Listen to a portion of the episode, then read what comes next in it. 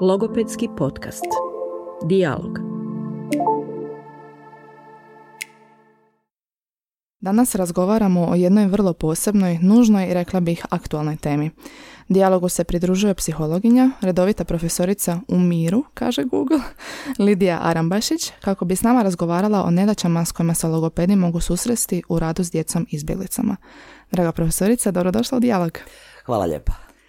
Hvala vam puno što ste prihvatili moj poziv i što ćemo se danas baviti ovom vrlo važnom temom. A prije nego što krenemo baš u temu, jako me zanima ovo u miru. Što to zapravo znači? Je li Lidija Arambašić u miru? pa to je kao prvo službeni naziv. Dakle, ja sam bila redovita profesorica u trajnom zvanju. To je bilo zadnje, najviše zvanje u kojem sam bila dok sam još radila na Filozofskom fakultetu. Odsek za psihologiju, katedra za zdravstvenu i kliničku psihologiju. Mhm. E, kada e, čovjek ode u penziju, radi u, ovaj, na sveučilištu, onda dobije ovo redovi, ja mislim da piše redoviti profesor u miru, tako nekako. Meni to onako zvuči malo kao da sam na Mirogoju, pa onda to je jedna stvar. Druga stvar da ja govorim da sam u penziji, a ne u mirovini, ako je mirovina službeni izraz. E, razlog je vrlo jednostavan, dakle ja od mirovine i od mira nema ni M, ja i dalje jako, jako puno radim, radim jako puno edukacija, razgovarat ćemo kasnije o čemu sve, tako da nimalo ne mirujem. Ja sam inače ADHD bez dijagnoze jer sam prestara. Kad sam bila mala, vodali su me doktorima, ali nisu mi mogli dati dijagnozu jer tada još nije postojala. Svi vi koji ste jako mladi ovo slušate, samo da znate ADHD nije postojao od uvijek. Evo. Mhm. Tako da ja se ne mogu zamisliti da sam otišla u penziju i da sad nešto mirujem. Mislim da se ne bavim edukacijama, predavanjima i tako. Nešto drugo bih radila, nemam pojma što. Mhm. A čime se bavite ovih dana? Što vas posebno nekako pa, zanima? E, Dakle, ovih dana zapravo smišljam kako ću uskladiti sve to što imam, jer prvi put u životu prvog sedmog idem na more, šta mi se još mhm. nikad nije dogodilo, imam 41 i pol godinu radnog staža. E, kako uskladiti sve, još moram skočiti u pored za zdravi grad, neku edukaciju o profesionalnom stresu, napraviti ono, usklađujem sad sve te razne stvari, uključujući i ovaj podcast. mm ali evo, tako da nešto zadnjih 3-4 mjeseca mi je koliko toliko bilo pristojno, dakle, nisam imala svaki tjedan neku trodnevnu edukaciju, nego nešto manje. Ajde. Baš mi je drago da ste onda uspjeli izdvojiti nešto vremena i za nas i za naše slušatelje. Um, što biste vi rekli koji su neki vaši glavni profesionalni interesi? Pa ja sam nekako eh, nakon završenog fakulteta, kad sam svojedobno zbrajala satove još dodatnih edukacija nakon završenog faksa, sigurno pozavršavala jedno još 3-4 fakulteta s obzirom na broj sati edukacija. Mhm. Jedna od meni ja, omiljenih je bila dvogodišnja specijalizacija iz traumatske psihologije. Dakle, to je ova priča o stresu, o traumi, gubicima, tugovanju, procesu tugovanja, pružanju podrške tim ljudima i meni se nekako to jako dopalo, uključujući psihološke krizne intervencije. Pa sam ja onda nekako u ovoj svojoj specijalizaciji unutar uh, psihologije, pa kliničke psihologije, pa ovo sub sub spec, šta bi mm liječnici rekli, nekako se jako usmjerila u to područje, tako da su teme u edukacijama koje sam već nekoliko puta spomenula, koje dan danas vodim, a vodila sam ih i ranije, e, su područja e, dakle traume kao posljedice izloženosti traumatskim događajima, dakle sve u vezi stresa, Dakle, jako puno sam edukacija od komunikaciji radila, nešto što se zove psihološko savjetovanje. Ja sam završila jedno 12-13 godina, ne završila, bila u psihoterapijskim različitim edukacijama, nijednu nisam završila, ne zato što sam ljena i takva, nego sam nekako upisala da kod sebe neke promjene napravim. Nešto mhm. što mi je počelo ići na živce zbog kulture u kojoj sam odrastala, obitelji, bla bla. I drugo, da neka znanja steknem iznutra da mogu studentima onda vjerodostojnije, onak dvijema nogama na mhm. zemlji zapravo to prenositi. Evo, tako da nekako ja bih rekla ova četiri područja nešto nekad povremeno u nekim sukobima među ljudima, ali zapravo se jako ne volim gurat u ona područja koja nisu moja. Dakle, evo ove četiri teme, tu sam nekako jako, jako doma. uh Između ostalog napisali ste i nekoliko knjiga. Jesam, jako ih volim. Dakle, ja sam uh, na trima slobodnim studijskim godinama na svakoj napisala uh, tri ogromne knjige ljudi kad ih vide, uključujući moje studente, jer mi je to bila obavezna literatura, ono malo im padne mrak na oči. Ja se sama sjećam kako je to bilo kad sam studirala, pa tako debele knjige, dakle preko 500, 520, 30 stranica. E, nekoliko razloga. Jedno je što sam ja malo valjda skriboman, pa onda evo kad krenem pisat onda me ide, a drugo je kad krenem pisat ono što bi Zagorci rekli sebom im rekla. Pa već kad pišem onda ću reći razne stvari koje mi idu na živce ili smetaju ili su problematične, kako god to nazvali u području gubitaka tugovanja, pa tako ova druga knjiga o psihološkim kriznim intervencijama i ova treća zadnja koju sada najviše volim, možda zato što je najfriškije dijete, izašla je, e, sad je evo drugo izdanje ove godine, dakle izašla je pred kraj 21. I jako je vesela, jako je šarena, jako je zabavna i zanimljiva, ljudi mi pišu da im je puno koristila i tako. E, Pa jako sam zapravo ponosna na njih. Prvo, naravno, puno sam se naradila pišući. Drugo, nekako sam imala ideju da je grehota, da jednog dana kad me više ne budu, razne stvari e, koje znam, ostanu u mojim registratorima, na, na računalu, na USB-ovima i tako dalje. E, Uz to, kako imam jako veliko i praktično iskustvo rada i u savjetovalištima i sa tisućama ljudi u okviru kriznih intervencija, pružanja podrške tugujućima i traumatiziranima, tu sam ja jako puno naučila i od njih, naravno, sigurna sam i oni od mene, pa nekako mi je stvarno bio grijeh, evo da tako kažem, da to ostane negdje, nemam pojma, ili u papiru ili u nekom ovom 0.1 formatu, pa sam si mislila, ajde evo da to napišem i tako, eto.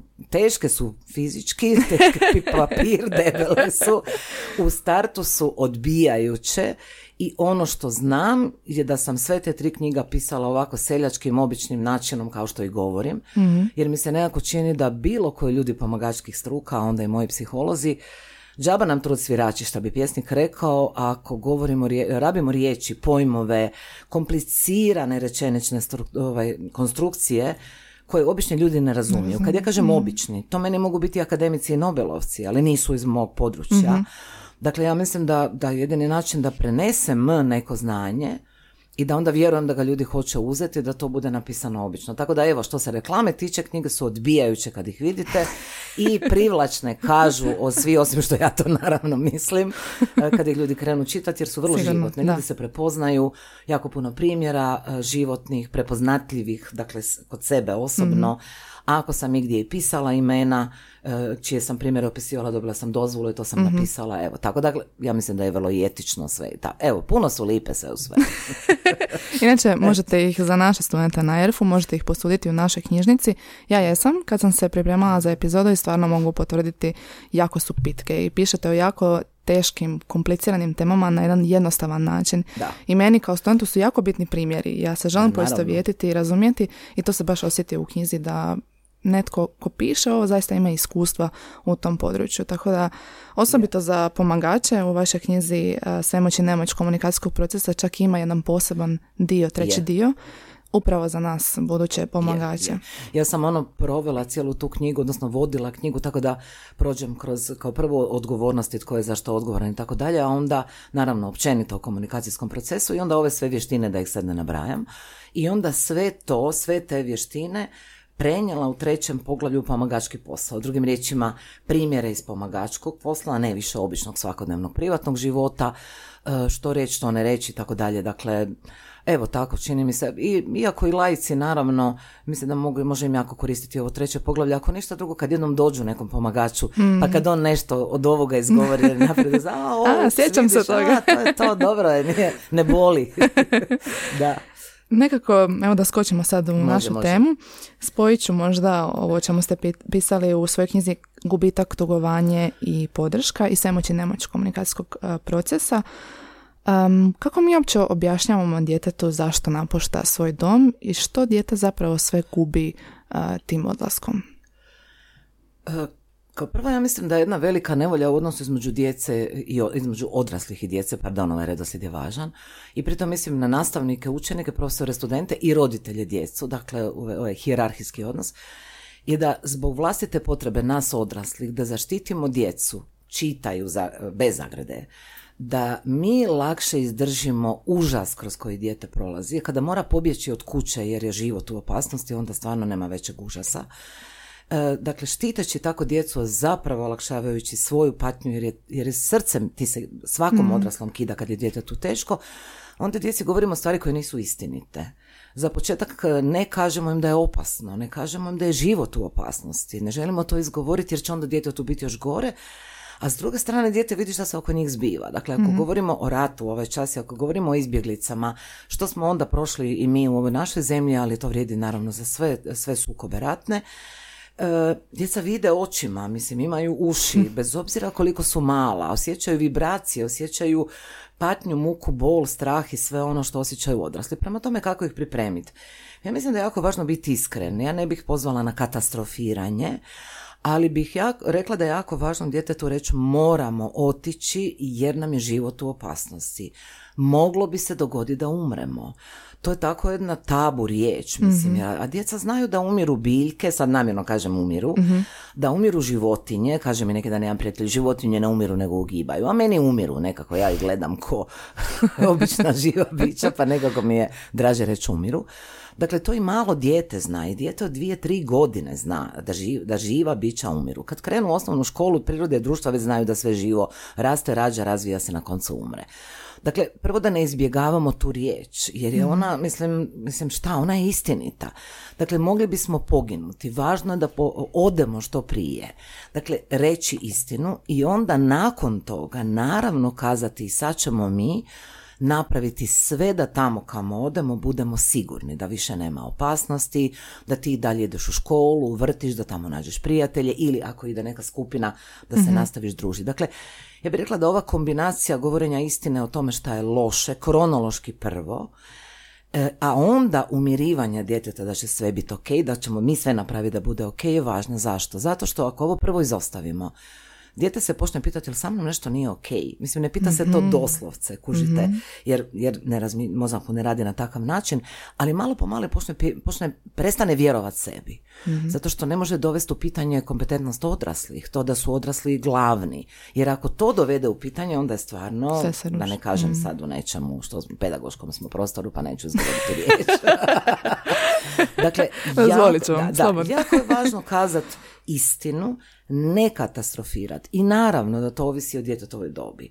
Da će djeca manje dobi, mislim na predškolce, mm jer je pažnja im je puno kraća, vrlo brzo reći ok, i neće više postavljati jako puno pitanja. Da, dosadni su, zašto planete, kud ide mjesec, kud ide spavat mi je sunce i bla, ali za ove stvari neće im trebati jako puno. Stariji će postavljati više pitanja, jako nagovaram odrasle da na ta pitanja odgovore, jer ako su ta pitanja bez odgovora, ona nisu nestala iz djetetove glave, nego se pojavljuju u snovima na veće prije spavanja, mhm. e, u razgovoru s nekom drugom djecom ili mladima koji opet ne znaju tako dobro kao odrasli i to nije dobro. Evo.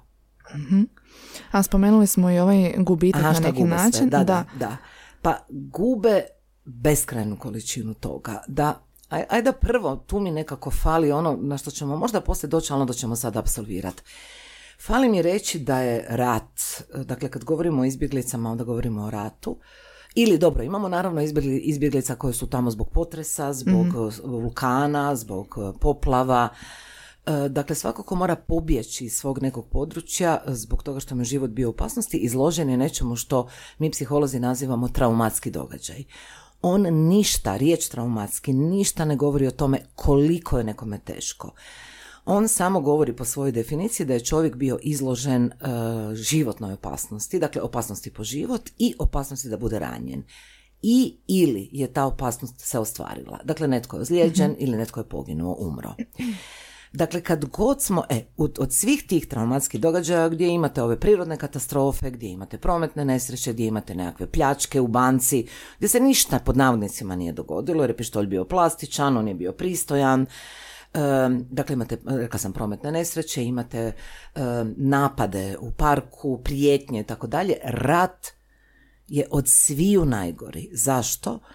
Zato što uključuje e, oba kriterija koja su jako važna. Jedan je da čovjek namjerno dovodi opasnost ljudske živote i mhm. bude ranjavanja, namjerno, jer imate slučajno, imate nesreće prometne gdje vam neko strči pred auto, imate slučajne nesreće različitih e, nuklearnih elektrana ili bilo, bilo kakvih požara, jel, da neka iskra je nastala i slučajno.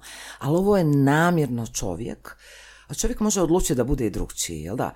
I drugo, imate uključeno nasilje i to ogromne količine. I onda još treća stvar, ogroman broj ljudi je uključen u cijelu tu priču. Dakle, ogroman broj ljudi na objema stranama, dakle stradalnici.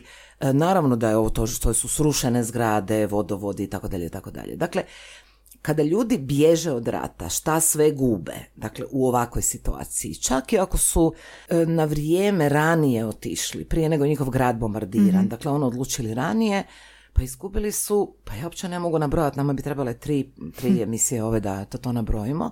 Dakle, izgubili su ogroman broj ljudi sviju vrsta. Dakle, od pekarice, preko nekog s kim su u parku pričali, preko trafikantice, preko nekog zubara koji, kojeg se nisu bojali. Izgubili su mnoštvo prijatelja, susjeda, rodbine i tako dalje, koji su recimo tamo ostali. Ako su poginuli, onda ih nema zauvijek.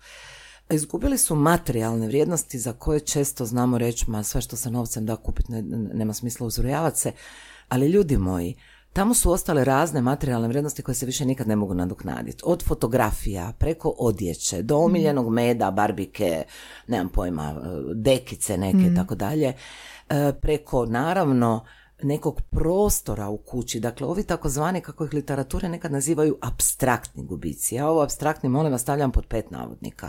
Oni su abstraktni samo zato što nisu u 3D. Nije umro maca, nije umro pesek, nije umro čovjek, e, nije nestala kuća, stol, stolica i tako dalje. Ali oni su abstraktni samo po tome što nisu u 3D. Razumijete, izgubimo samo poštovanje, samopouzdanje, izgubimo osjećaj sigurnosti, kontrole. A oni su i takako konkretni u odnosu na to da nam je teško. I ljudima i nakon njih treba, treba podrška.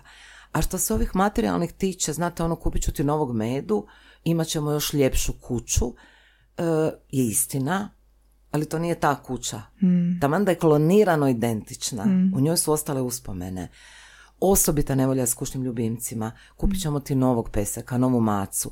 Ali, znate šta, onaj, onaj pesek kome sam ja sve svoje tajne rekla i pred njim plakala, nije mi govorio daj ne plaći, ti si već veliki, njega više nema. Ne bih htjela da ovo čujete kao dramatiziranje. E, Da sad nakon, nakon svakog gubitka materijalnih vrijednosti, kućnih ljubimaca moramo ono završiti svi na psihijatriji i bolesni do kraja života. Ali jako navijam da ne ostanemo u ovom drugom ekstremu. A to je, to nije ništa, to nije strašno. Dakle, kad pitate šta sve gubimo i koliko u ovakvim izbjegliškim situacijama, to je nebrojeno puno toga, a zapravo nekako vidimo samo smrt. Što je s jedne strane logično, ja ovo ne bih htjela da iko čuje prigovarajuće, optužujuće. Ja mislim da ljudi rade pogrešne stvari u pružanju podrške jer ne znaju. Ali kako sam ja učiteljica tolike godine, evo 42 godine, ja teško opraštam ponavljanje loših postupaka zbog neznanja. Jer znanje se može steći. I ideja da e, radim loše jer ne znam bolje je meni katastrofa. Ne jednom ili dva put, svi mi iz neznanja nešto pogrešno napravimo, ali ako netko kaže evo, radiš iz neznanja, nauči bolje, a ljudi ne žele naučiti, E, tu sam ja onda, ono, dajte kolega jedan u indeks, dok je bilo indeksa. Morat ćete ponovo ponavljati studij. Opasno, opasno. da, da. Kada govorimo sad o ovim gubicima i rekli ste da ih ne možemo ni navesti sve, kako se čovjek uopće nosi s time? Može li se nositi sam? Može, naravno. E, Ljudi prežive koncentracijske logore, što smatram apsolutno najgorim što je ikad čovjek na planetu napravio. Zašto najgorim?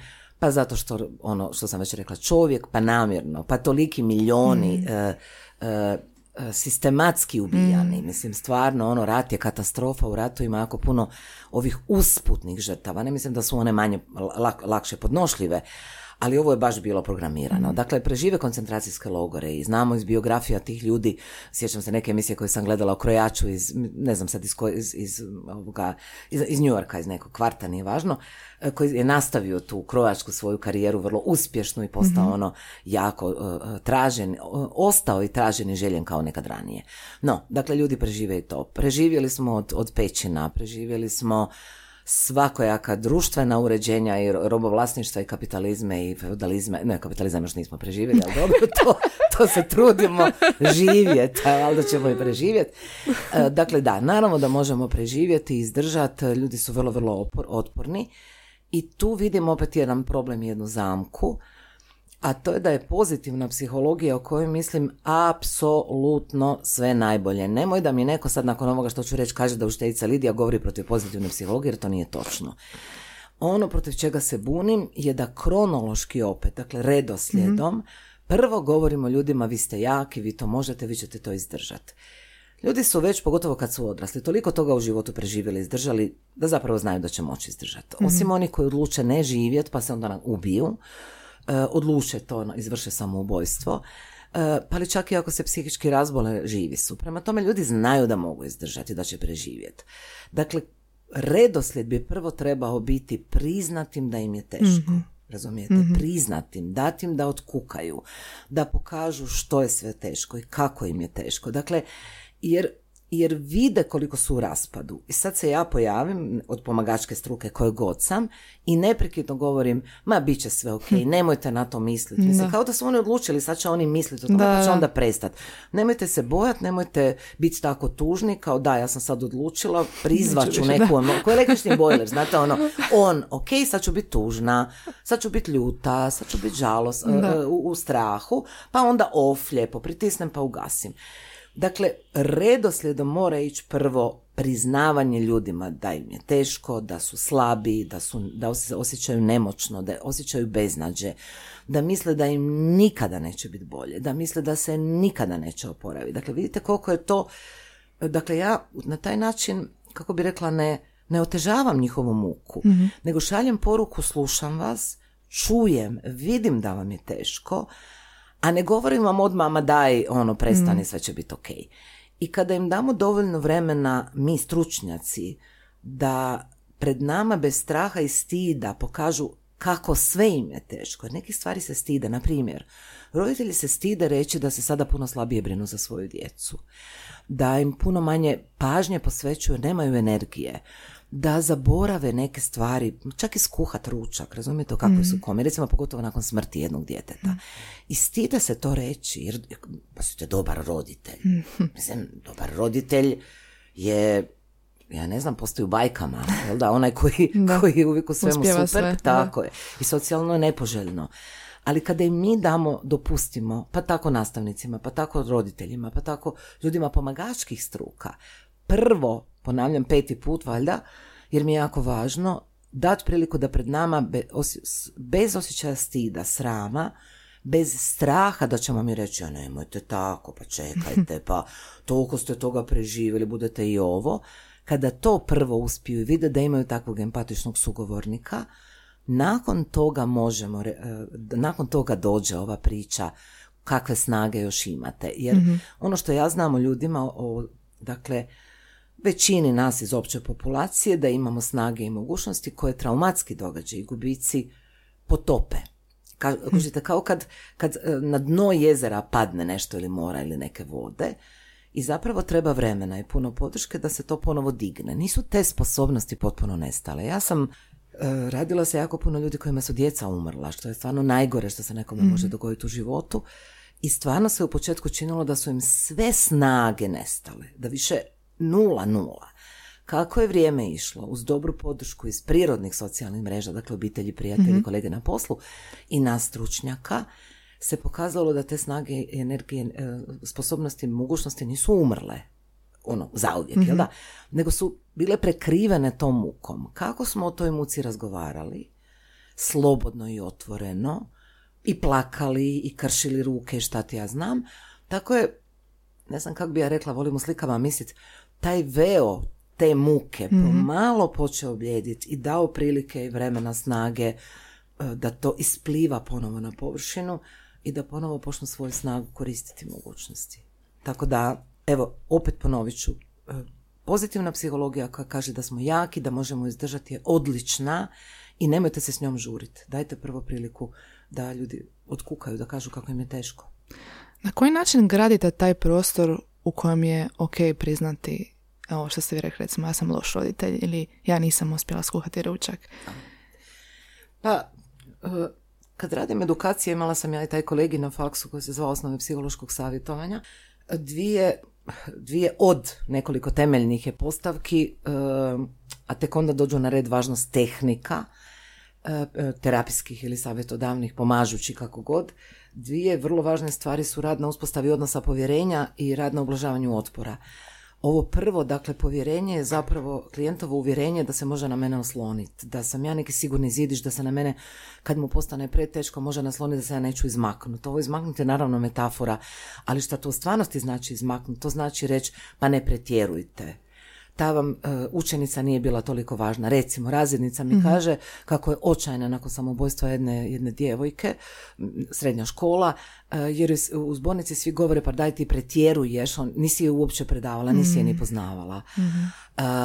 I dakle ona mora moći imati osjećaj da ja na to reću, pa da, mislim, šta vam je sad to toliko teško, uopće ne znate ko je, to je vama neka anonimna cura.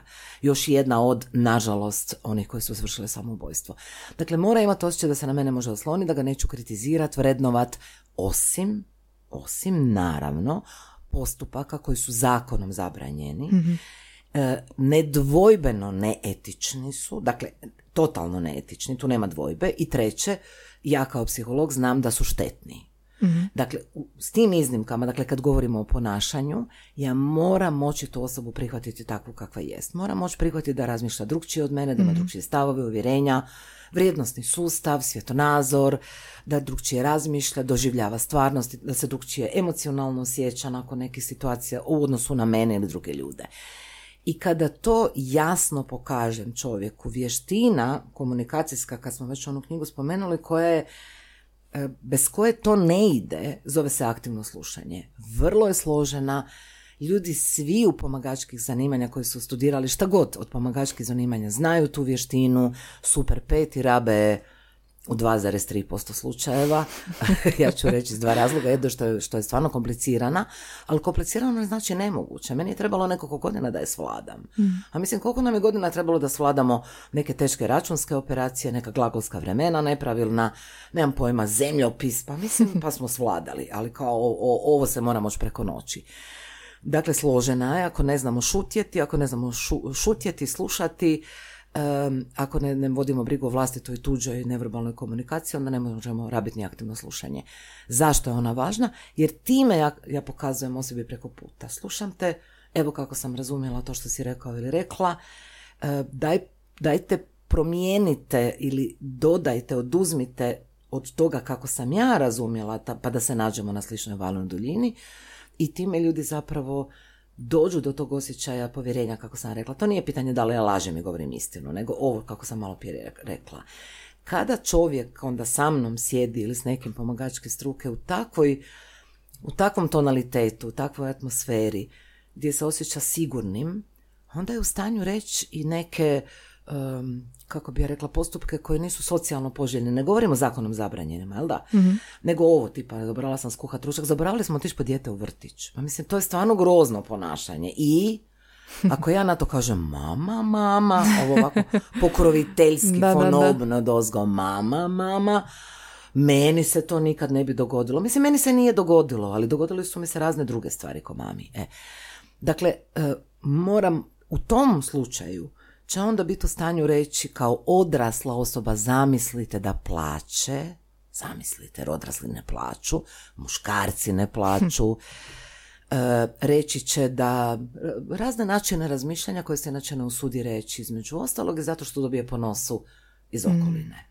Dakle, kad takvu atmosferu napravimo, ja obično kažem ovako, ako takvu atmosferu kronološki prvo ne napravimo, nego odmah navalimo s tehnikama, onda vam je to isto kao da bacate ma kako kvalitetno zrno na beton. Nešto će niknut, jer je beton ima e, pukotine i ta biljka nekak, e, no, sjeme nađe i pusti, jel da, korijenje. Mm. I tako vidimo da u, u, ako hodate po cesti ili po pločniku, vidite iz pukotina rastu neke biljke. Ali a teškom mukom. A teškom mukom, a i nešti uroda, jel tako, ne baš neki urod. Ako na nepripremljenu zemlju sadite u zemlju sadnice ili opet makako kvalitetno zrno, urod će sigurno, nisam neka poljoprivrednica, sam uopće poljoprivrednica, ali malo zdravog razuma i pameti imam, odnosno dosta, ako na, e, na nepripremljenu zemlju to radite, opet će urod biti manji. Ali ako zemlju dobro pripremite, što već to znači, i onda čak i malo možda manje kvalitetno zrnje stavljate, urod će sigurno biti veći. I to vam je ovo. Dakle, morate, mi pomagači imamo odgovornost. Dakle, logopedi za svoje tehnike, o čemu ja stvarno znam onako iz filmova, knjiga, mislim, fakat sam tu like. Svoje tehnike okušane, koje daju rezultata, koje treba ponavljati, dakle, sve, sve. Mi psiholozi svoje, socijalni radnici i tako dalje, tako dalje. I one su jako, jako važne. Međutim, ako ih radite u, u tonalitetu, atmosferi, u kome se dijete ili mlada osoba ili odrasla osoba ne osjeća sigurno, uh, ovako kao što sam malo čas rekla, vjerojatnost uspjeha je puno manja. Ja neću reći da je nula, jer i slučajno se nešto pogodi i ima rezultata, ali u startu je vjerojatnost puno, puno manja. Mislim, neopitno je da će se logopedi pardon, u svom radu susresti s djecom koja su iz ratnih zona. Nekako, m, sad smo se dotakli i ovog Da. ostvarivanja povjerenja. Kako mi uopće pristupamo toj djeci? E, kako vi to, dakle kao logopedi radite, stvarno pojma nemam, fakat to znam nešto malo, imala sam neku količinu logopeda na edukacijama. Ali ono Mislim- što pretpostavljam e, je prva velika nevolja je vrijeme. Dakle, vrijeme je kategorija, ovaj, e, ja kažem ovom frizeru, ajme, meni nisam se dugo javila, nisam se uspjela sastati s vremenom, a on kaže, a šta bi se ti sastojala s vremenom? Vrijeme me nego ne možeš uhvatiti, moraš se bolje organizirati. A on je samo frizer, ovo samo, ovaj, ako me bude ikad slušao, niti ovo samo zaista ne znači ni na koji način omalovažavajuće, e, nego hoću reći nije studirao ove neke pomagačke stvari, nego je čovjek pametan i mudar. Dakle, vrijeme. Ja često imam jako, jako puno ljudi na edukacijama koji su iz prosvjete, kojima je isto vrijeme jako važan faktor, pa svima nam je i meni isto. Ja sam danas, evo, nije došao jedan bus, pa je onda sam evo kasnila ovdje 15 minuta. Dakle, naravno da je vrijeme važna fizikalna veličina, pa nisam glupa da kažem da nije. I kad god kažemo nemamo vremena, onda to znači zapravo nekoliko stvari, a to je e, da se nismo dovoljno, a nekada jako, jako, jako, jako puno potrudili da nekako to vrijeme nađemo. Naime, moja pretpostavka je da logopedi kao i nastavnici u školi kreću s gradivom, kao i psihoterapeuti, kao i socijalni radnici, kad ljudi dođu u centra za socijalnu skrb, znam da se to sad drugčije zove, ali to mi je komplicirano, a i tak ću se vratiti na staro od ovih silnih izmjena. E, dakle, krenete raditi ovo što radite, nešto vježbati s djecom, glas, govor, pisano, usmeno, nešto disgrafija, disleksija, krenete s nekom dijagnostikom o kojoj isto ništa ne znam, dakle znam stvarno vrlo, vrlo malo, neću se gurat. I to je s jedne strane potpuno logično, e, a da šta drugo?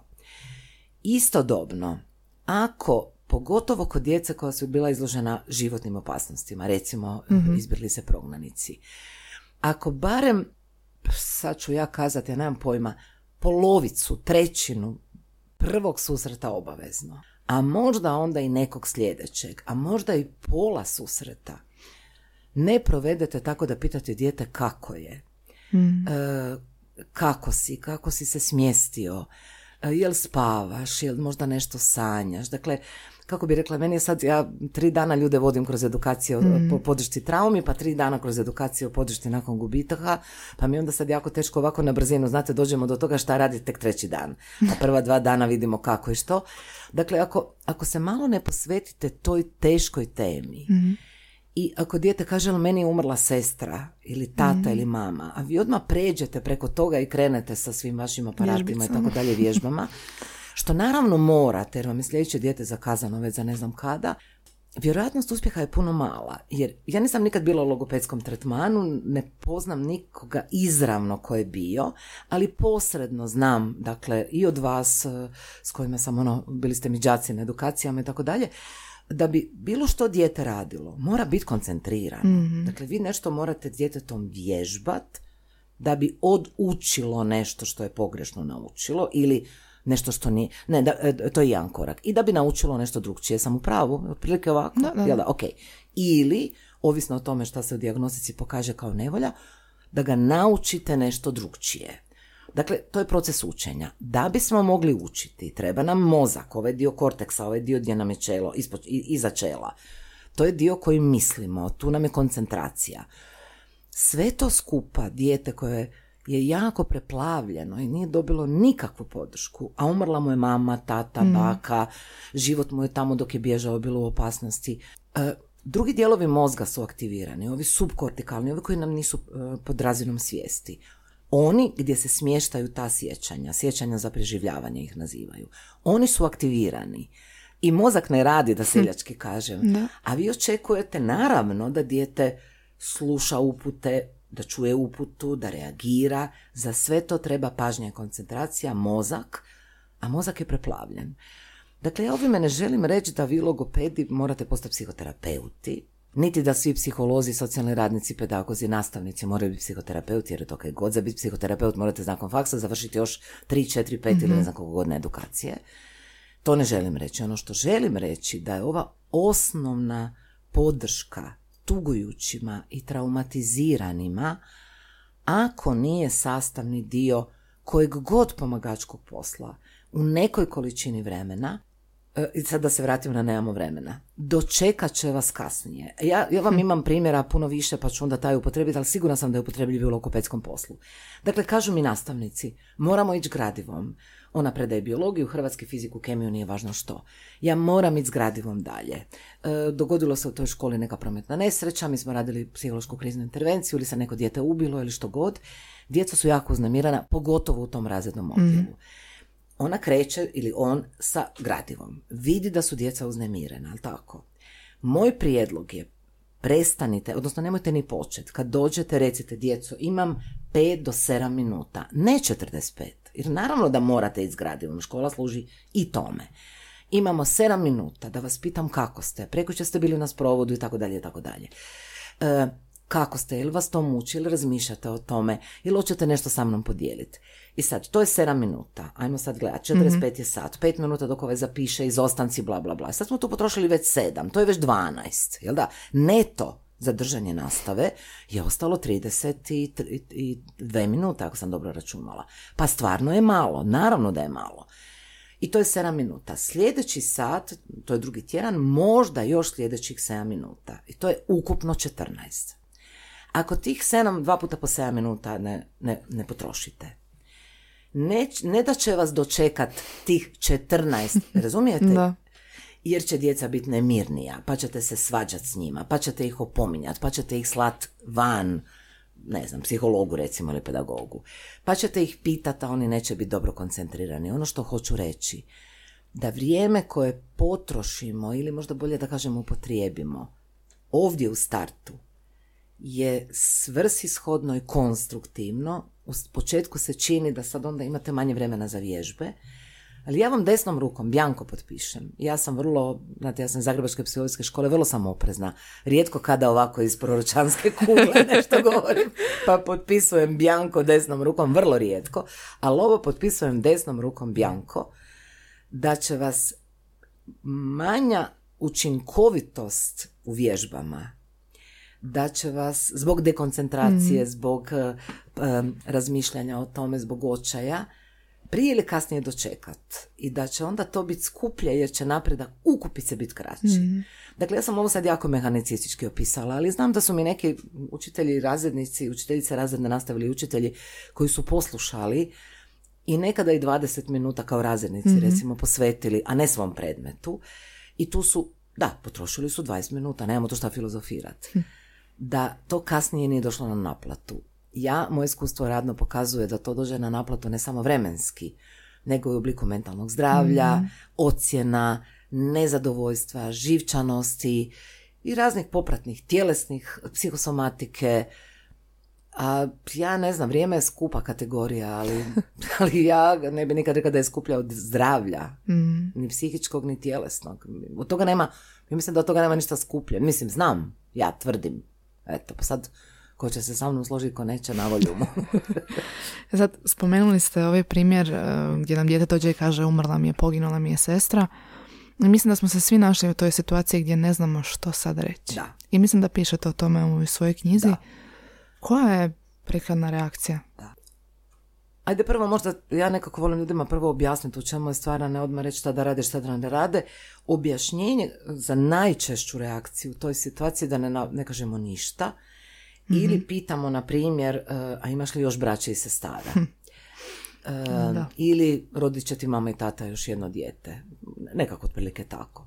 Ili ne kažemo ništa, nego se odmah bacimo na posao. E, bez obzira koje pomagačke struke je netko, u recimo slučaju logopeda, logopeda na, ove, na ovo zbog čega je dijete taj dan bilo, bilo naručeno i šta nam je bio plan u cijelom programu ili tretmanu. Kako to da ljudi to rade? Kad pitam recimo kako to da niste pitali curicu, došla je u školu dva dana nakon sproveda vlastite mame, kako to da je niste pitali kako je? Najčešći odgovor koji dobijem su dva. Jedan je, e, ako je pitam, bit će još gore. Tri odgovora. Ako je pitam, bit će još gore. Mislim, gledajte, kako je može biti gore ovoj curici koju ste spomenuli ili ovoj drugoj? Kako je može biti gore? Već je se najgore dogodilo. Sestra je umrla, mama je umrla. Šta tu može biti gore? Drugo je, uh, rasplakat će se. U ovoj našoj kulturi mistika o plakanju je, je nešto, nešto neopisivo. Kad dijete padne, raskrvari se, čak i ako je ozbiljno krvarenje, gledali smo to u filmima, prošli tečajeve prve pomoći, mi odrasli ako imamo vozačke ili drugdje, vade se kajševi, jel da nešto to se zavezuje, pritišće se rana da dijete, da se zaustavi krvarenje ili da ne skrvari. Jedino to ne rade ovi koji padaju nesvijest od krvi, koji su bolesni od pogleda na krv. Ok, ali većina nas nije. Dakle, kad neko krvari, jako se dobro snađemo. Nek neko pusti suzu, to je katastrofa. Suza je voda u kojoj je otopljeno natrijevo klorida, dakle kuhinske soli i još nešto minerala. Neš ti, mislim, niko nije umro od plakanja. Dakle, rasplakaće se i onda sam ja izbezumljena. Ja, ja sam izazvala tim pitanjem ili razgovorom da je njoj ili njemu hm. teško, što je potpuno izvan hm. pameti. Ako meni nije teško, pa vi ne možete u meni to izazvat, stvorit, kad govorimo o toj temi. I zadnja stvar, koje sve su jednako problematične je ako to pitam ili ako nastavimo tome razgovarati, onda ću je podsjetit na to. Jer kao šta, zaboravila je. Mislim, da. Zaborava nema, dokazi postoje u neuroznanosti, dakle tragovi, tragovi pamćenja u ovim dijelovima mozga, dakle postoji neki limbički sustav, pa neke jezgre amigdale, pa se tu smještaju te survival memories, mm. sjećanja za preživljavanje. Tu nam se traumatska sjećanja. Na razini mm kemije, biokemije, da sad ne idem dalje jer ni tu nisam doma. Elem, dakle, objašnjenje zašto to ljudi, zašto ovo govore, a onda ću kazati što bi bilo bolje, je da ne znaju drugčije.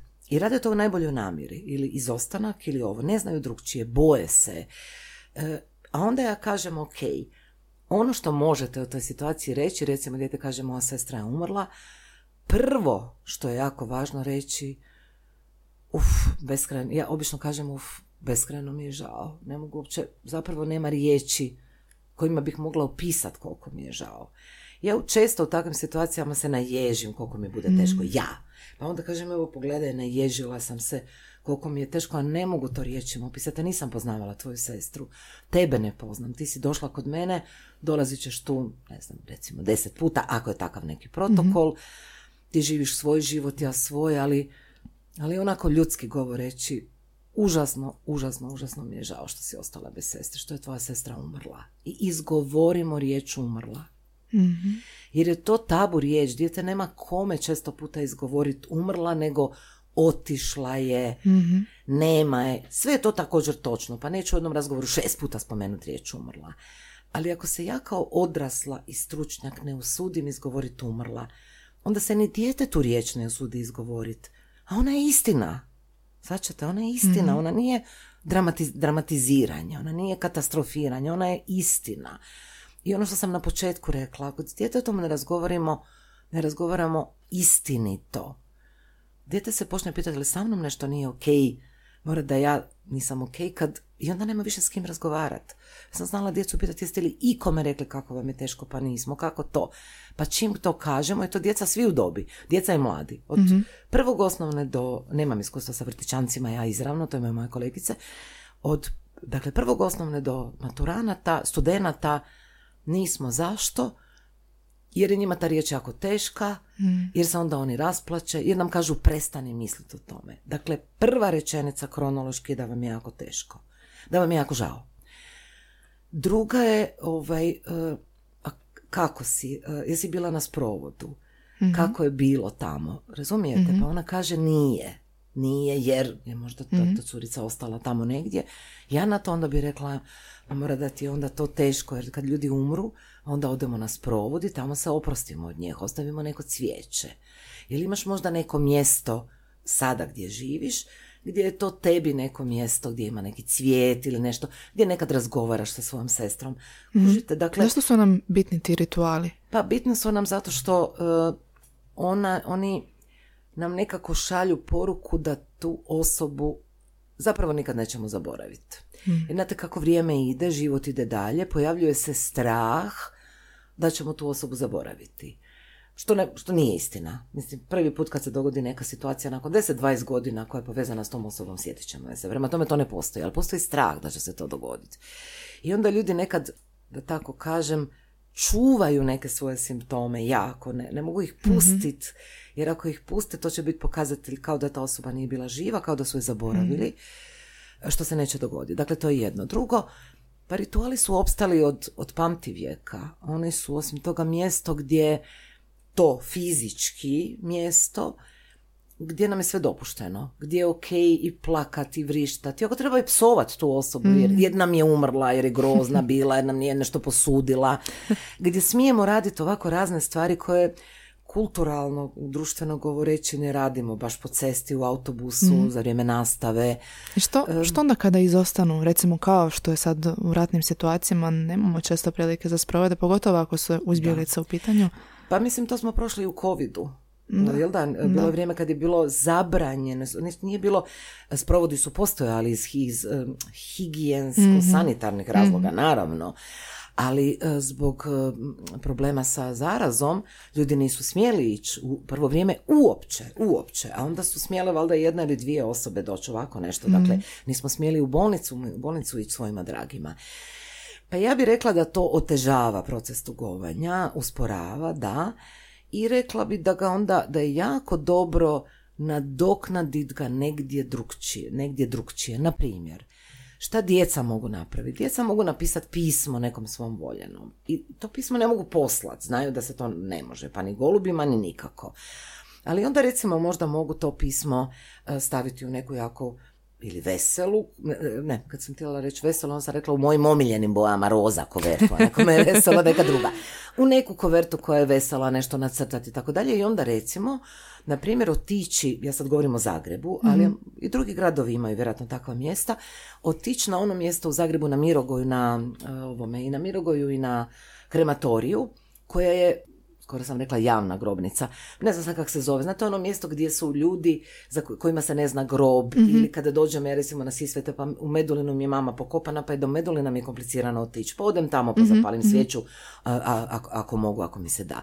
Dakle recimo na takvo jedno mjesto ostaviti to pismo i svijeću. Ili napraviti brod od papira i pustiti ga po nekoj rijeci moru ili staviti u neku flašu pa Znači, na neki način ipak dočarati neki, kužite neki, ili e, e, balon sa helijem, pa neku figuricu nešto zavezati, pustiti gore na nebo. Dakle, nešto gdje je to također neki ritual opraštanja, plus doma neko mjesto koje i dijete i odrasli smiju imati. Sad tu moramo biti jako osjetljivi jer ako gledate obitelj, nekim članovima obitelji se to mjesto neće svidjeti, nekima hoće. Ja mislim da odrasli moraju izdržati neko mjesto djetetu kojemu je ritualno, bez obzira ako im se sviđa ili ne sviđa. Odrasli međusobno ne moraju međusobna mjesta održati. Na primjer, ako je meni nešto... Ja se sjećam kada je moja mama umrla, ja sam jednu pjesmu koju smo učitali na grobu, držala na kuhinskom stolu i čitala ju plačući prvih jedno pola godine, nisam mogla do kraja pročitati. Meni je prvo predivna, dirljiva i jako, jako sam bila žalosna. Moja sestra i kći kad bi došle doma i vidjeli tu pjesmu, šta to držiš na stolu, to nam je užasno. Ja sam rekla, ok, kad su one k meni dolazile, ja sam tu pjesmu maknula. Razumijete? Njima je ono, njima je to se nije dopalo. Kad su one otišle, ja sam sebi stavila. Dakle, mi odrasli međusobno moramo biti obazrivi.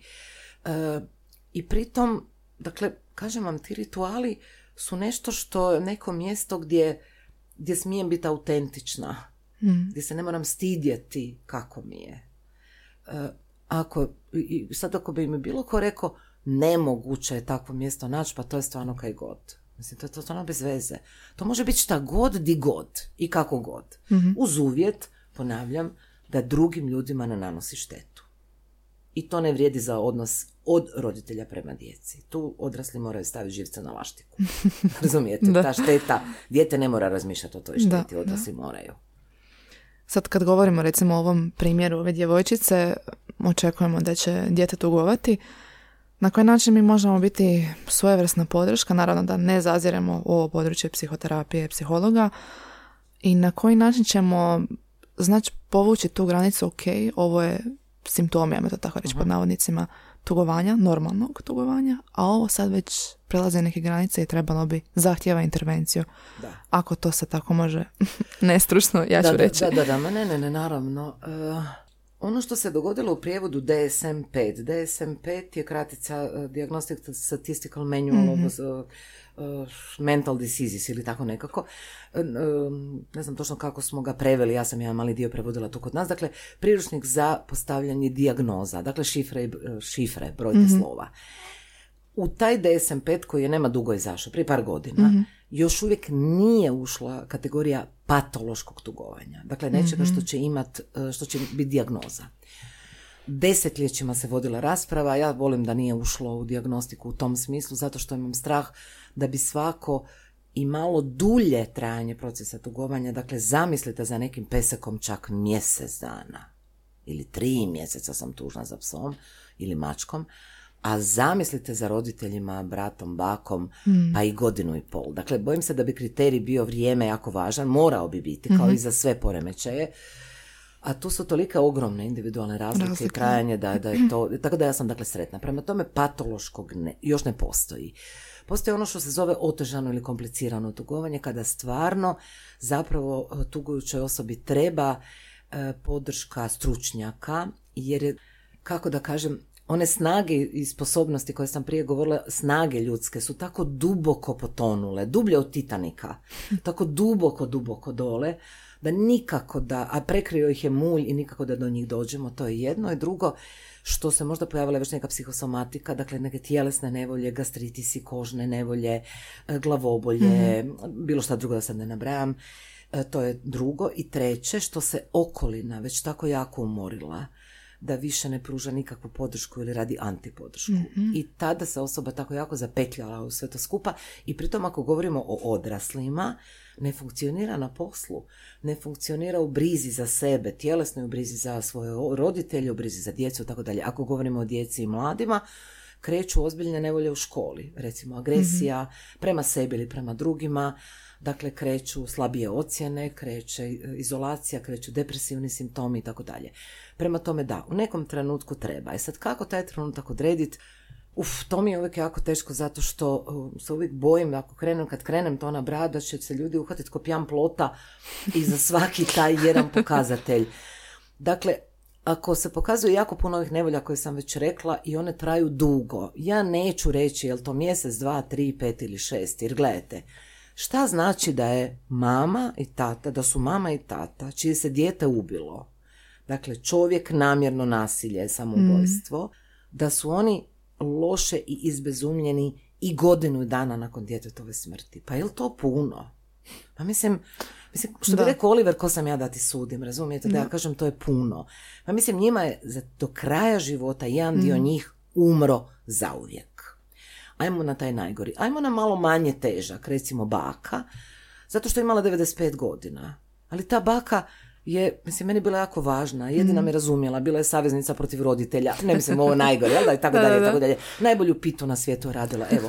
Tako da, ja ne volim ovo jako dugo, ali reći ću ovako. Ako u različitim područjima života osoba ne funkcionira i zbog toga je jako, jako nesretna, ako neprekidno, neprekidno u svakom razgovoru i to cijeli razgovor je povezan samo sa gubitkom, mhm ako e, na svaki spomen gubitka nezaustavljivo plaće, nezaustavljivo, ako noćima i noćima ne spava, ne jede i da sad dalje ne nabrajam. I to ne samo jedna od tih stvari, nego nekoliko od ovih mm sviju koje sam nabrojala, tada je svakako jako dobro preporučiti nekog psihoterapeuta ili nekog drugog pomagača, ne mora biti psihoterapeut, može mhm. biti savjetovatelj koji zna uh, radi s tugujućima. svi ovi drugi, dakle, apropo kako ćete recimo vi logopedi, kako će e, socijalni radnici u centru za socijalnu skrb, kako će nastavnici u školi, e, šta će? Pa nisu e, pomagači u ovom nekom smislu da će naručivati dijete ili odraslu osobu, ajmo podršku sustavnu u procesu dugovanja. Neće. Ali će govoriti rečenice kako sam malo čas rekla. Ili će govoriti rečenice, na primjer, vidim koliko ti je teško, uh, ok je da razgovaraš nekada sa tom sestrom, nisi zbog toga luda, um, ok je da se nekada i rasplačeš ili plaćeš koliko treba. Dakle, na ove načine pružat podršku i u nekom trenutku ne možete ovo što, onih 7 minuta spomenuti. Ne možete potrošiti svaki put po 7 ili po 15, jer onda nećete svoj posao bilo logopedi raditi. Ili ovi socijalni radnici ili nastavnici. Ali možete roditeljima dati nešto literature da čitaju. Možete neke letke naći ili napisati, ili iz moje knjige, iz bilo koje druge, kao podrž, šta da rade, šta da ne rade.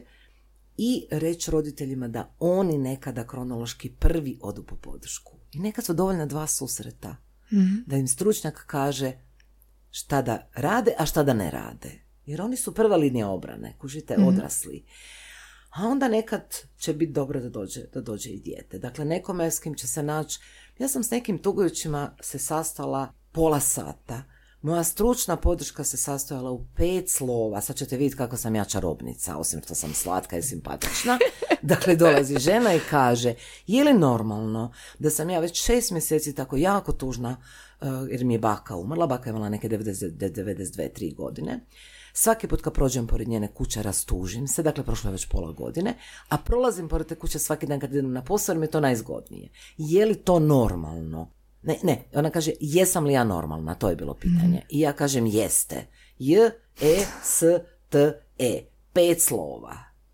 Neš ti podrške. Naravno da smo mi ostale još jedno 15-20 minuta o toj njenoj baki razgovarati šta i kako. Dakle, njoj je trebalo da je neko u koga ima povjerenja, ova je bila na nekim edukacijama, pa je zato već imala povjerenje u mene, kaže da je normalna. Hoću reći, nije stručna podrška dubinska, freudovska psihoterapija nego opisati ljudima da proces tugovanja ide skokovito, da postoje razdoblja pogoršanja i poboljšanja, da traje koliko treba, da nema određenog vremena, da postoje trenuci u godini, ajmo reći samo prvu godinu, to je sve podrška, da ljude poučite, u kojima će im biti jako teško, na primjer rođendan, moj ili umrle osobe, jer smo na taj rođendan najčešće bili zajedno, ili smo se pisali ili čuli ili već kako.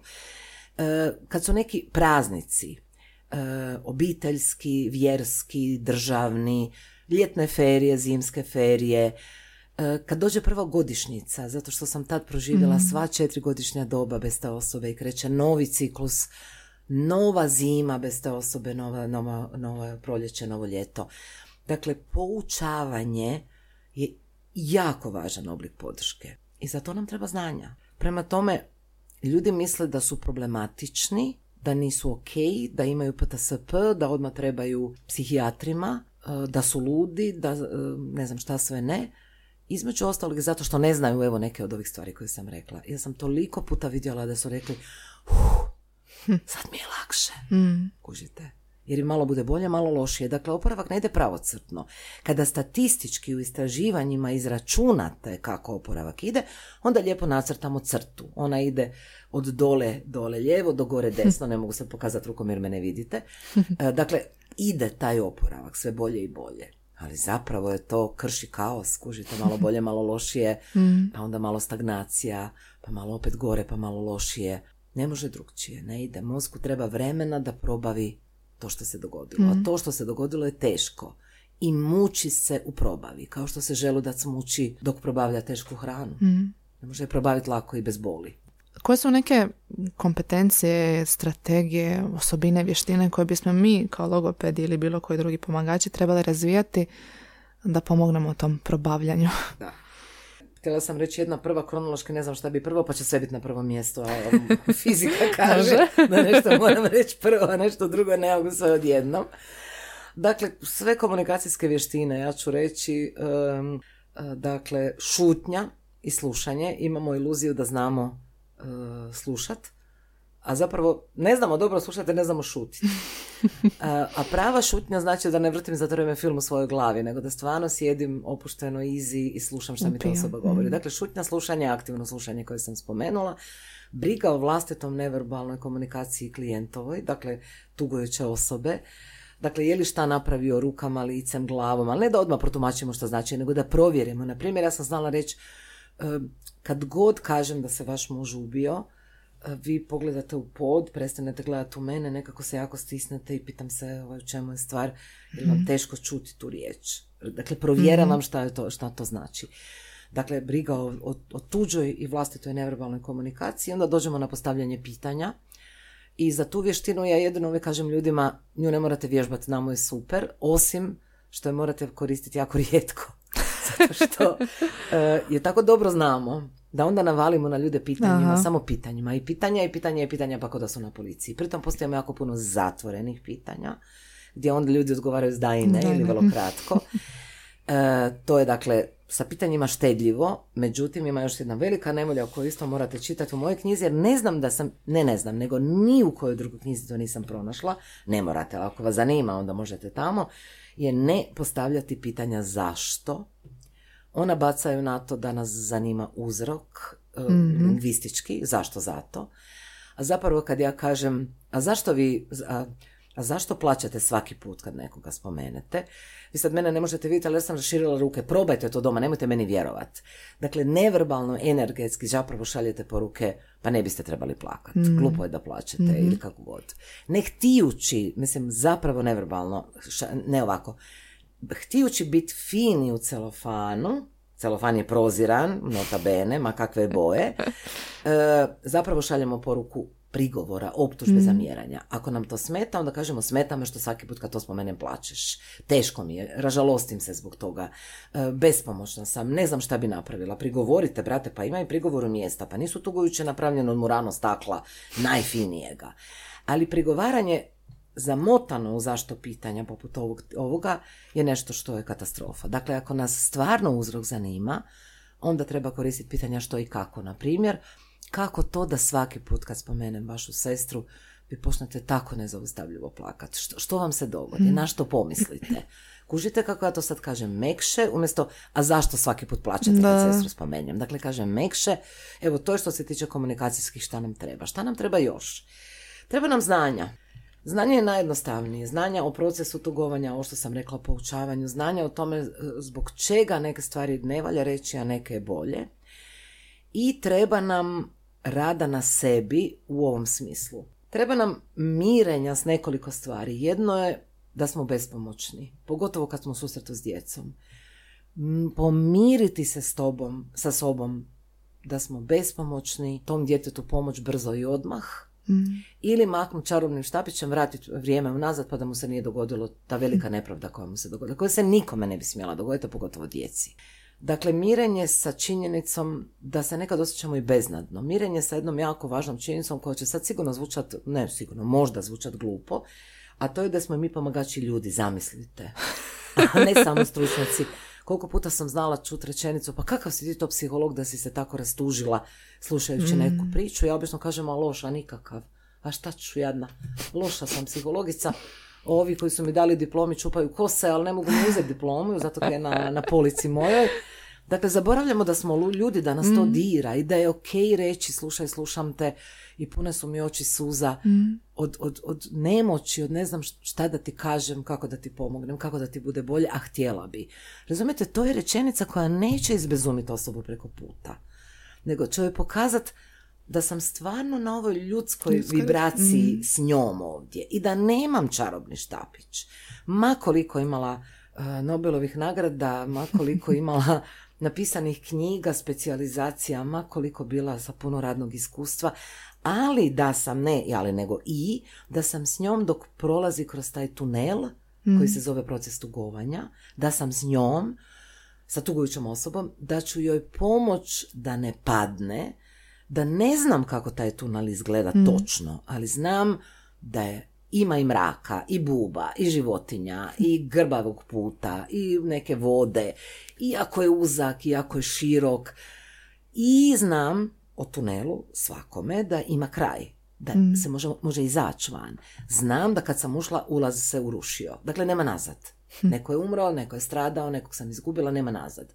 I hodat ću s vama kroz taj tunel s tobom, E, bit ću ti podrška da ne padneš. Ako padneš i ozlijediš se, vidjet ću ti rane.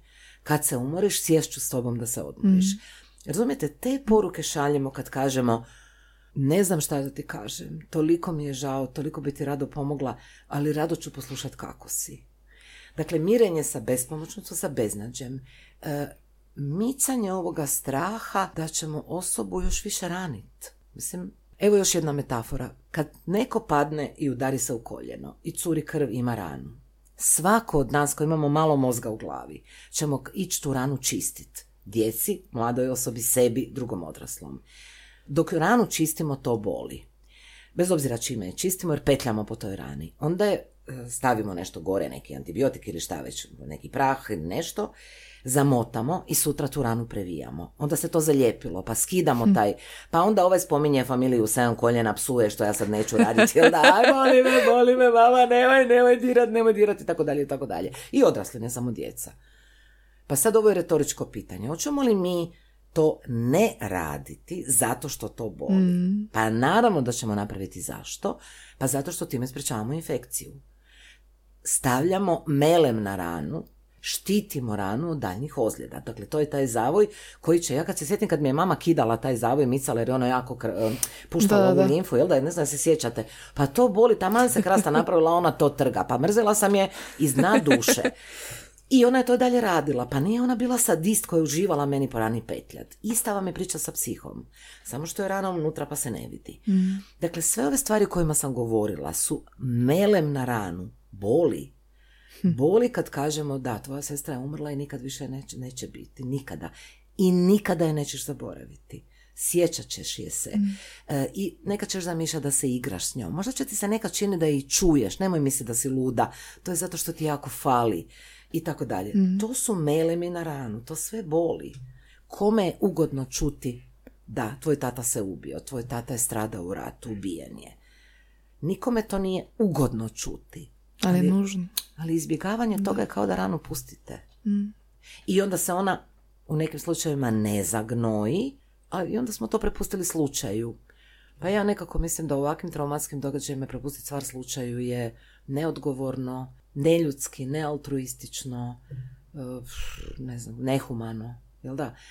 A da, nekad se rana zagnoji za svu našu medicinsku prvu pomoć. I onda moramo otići liječniku, jel da, koji će možda tu ranu morati drugčije čistiti, možda mhm. zašit.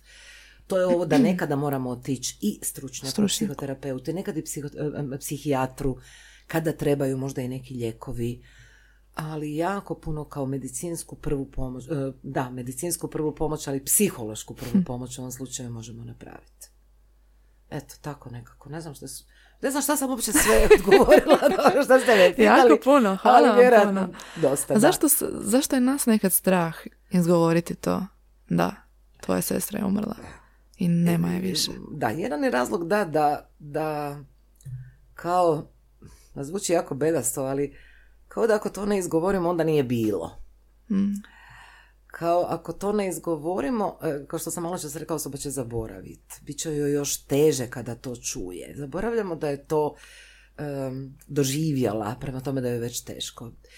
E, velika nevolja i jedno od objašnjenja mojih je da nas kulturalno jako štede od toga. Ja sam svojedobno, dakle čitajući skandinavsku stranu literaturu davnih godina, prije dvadesetak godina ili kako, sa raznim predstavnicima Ministarstva prosvjete, Agencije za odgoj i obrazovanje, on se zvao Zavod za školstvo, pokušavala objasniti zašto bi bilo važno da se s djecom i u školi razgovara o smrti i umiranju. Onda sam dobila nazad da ja sam ono malo šušu, ne malo nego potpuno, da ne bomo o tome s djecom razgovarali, jel da, to nije tema za školu, pa ne bomo valjda s djecom sad od neke pričali kad je tak teško i grozno i tak dalje i tak dalje.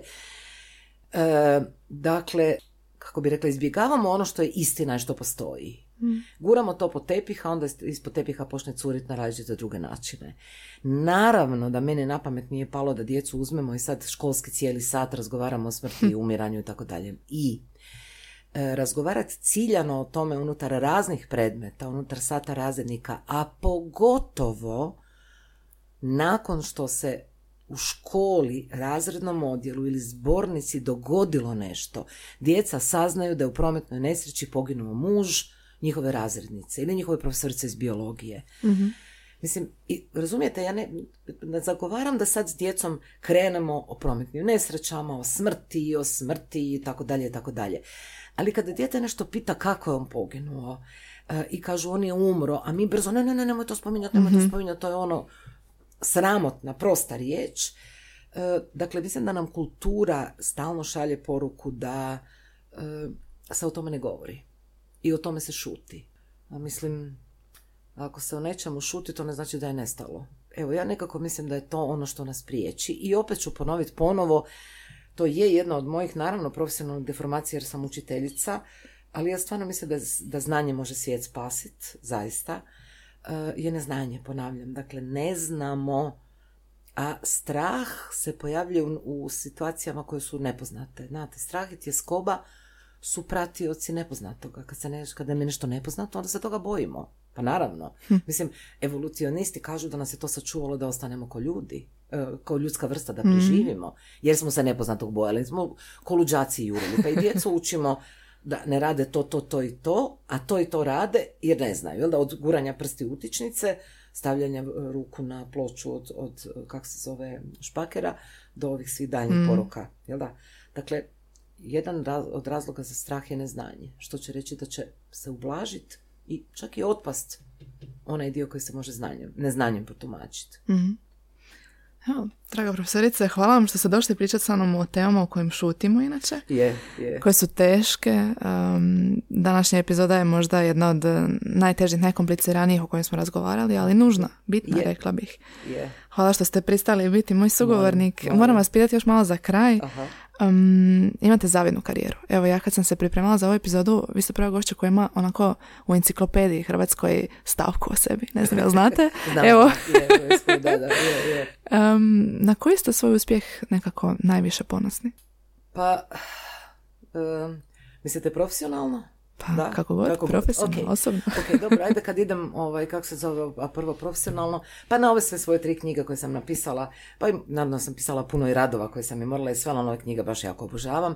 Jako sam ponosna na nešto što se zove sustav psihološki, e, psiholoških kriznih intervencija koje smo od 95. Ovaj, gurali uh, moji suradnici i ja. Ja sebe jako ovdje guram jer sam ja nekako voditeljica tog projekta bila i uložila sam jako puno truda koje u sustavu prosvjete izvrsno funkcioniraju kad se nešto u školi dogodi dobiju podršku jako brzo. Nažalost, u području socijale je još uvijek e, jako, jako meni tužna, katastrofalna situacija. O zdravstvu bolje da ne govorim jer ću se krenuti nervirati. E, privatne tvrtke, dakle banke, tako dalje, nakon pljački zovu, dakle znaju gdje mogu nazad kako mogu mhm. dobiti uslugu. I to mislim da je, da iznimno veliki svojim, svojim uspjehom, to smatram. E, pa ja bi nekako rekla šta je još jako, na što sam jako ponosna, pa tolike tisuće hiljada ljudi koje sam educirala što u ovom običnom školovanju, što u specijalizacijama, koji ponovo dolaze na neke edukacije koje ja sad vodim i beskrajno mi se zahvaljuju ili na edukaciji ili pišu i kažu da sam im spasila život i pomogla da bolje rade. Mm. Dakle, da nekako kao učiteljica imam osjećaj, ne osjećaj, nego znam da taj posao radim dobro, radim, e, kako bih rekla, na neki način koji onda ljudima se sviđa, uzmu ta znanja. Koliko ih primjenjuju, to je dalje njihova odgovornost, ali ja nekako znam da dajem sve od sebe, još uvijek imam energije za to i jako, jako volim taj posao tako da evo, ponosna sam što sam doživjela e, tu svoju penziju već spomenutu, e, što i dalje ono hoću raditi, što me ljudi i dalje traže i hoće. E, privatno sam naravno ovaj, ponosna na to što sam prije 11 godina stekla jednog predivnog drago koji se zove Željko i koji mi je super partner i s kojim se divno družim i tako dalje. I na kraju naravno na svoju kći koja je evo, zdrava, živa, vesela, ovaj, sa raznim mukama koje imaju svi mladi ovaj, u ove dobi. Ali evo, tako nekako. Ja sam vam od ovih realističnih optimista, ja bih rekla. Ja nekako vjerujem da je svijet dobar, da su ljudi dobri. Vjerujem da ako radimo dobre stvari, da će nam se one vratiti. A kako sam pametna, onda znam da da, nekad ljudi rade i zle stvari, da ima i zlih ljudi i da se ovo dobro dobrim ne vrati baš odmah, da treba nekad pričekat. Mm. Ali ja nekako tako i mislim da ljubaznost ništa ne košta eh, i kad pređem preko zebre, a auto mi stane, ja im mahnem i kažem hvala i mi govore, zake mašeš, mm. zake mašeš, pa ravno, naravno da su stari na zebri. Pa ja mislim da ljubaznost, srdačnost i pristojnost, ne mislim nego ništa ne koštaju i da nekako tako svijet možemo napraviti boljim. Evo. Ma, kakva završnica epizode. I stvarno ovo zvuči vjerojatno patetično. Kome god tako zvuči ok, vam na volju opet, ali ja to zaista najiskrenije mislim. Ne, tako živim i, i evo, ovaj, do- dobro sam prošla do sada. Dobra metoda. da, da. Hvala vam puno Molim, na molim. dijeljenju svog znanja, mudrosti, iskustva s nama, s našim slušateljima. Hvala što ste se odazvali mom pozivu ponovno. Hvala i profesorici Kuvač Kraljević. Ona mi je preporučila da vas pozovem e, u ovu epizodu. I evo, kažem, ako vas zanima e, ova tema i puno drugih zanimljivih stvari, možete pročitati ovim knjigama koje smo spomenjali danas i možete ih i posuditi u našoj knjižnici. Eto, hvala vam još jednom, nam sada je bilo ugodno. Molim, je, je, baš ono ugodno. Ja kad zakrenem, navinem se, pa tak su da ove knjige ispale debele, velim, Skriboman i Lajavica, evo, to vam je to, ali eto. Hvala vam puno. molim, molim. Slušamo se u idućoj epizodi Dijaloga.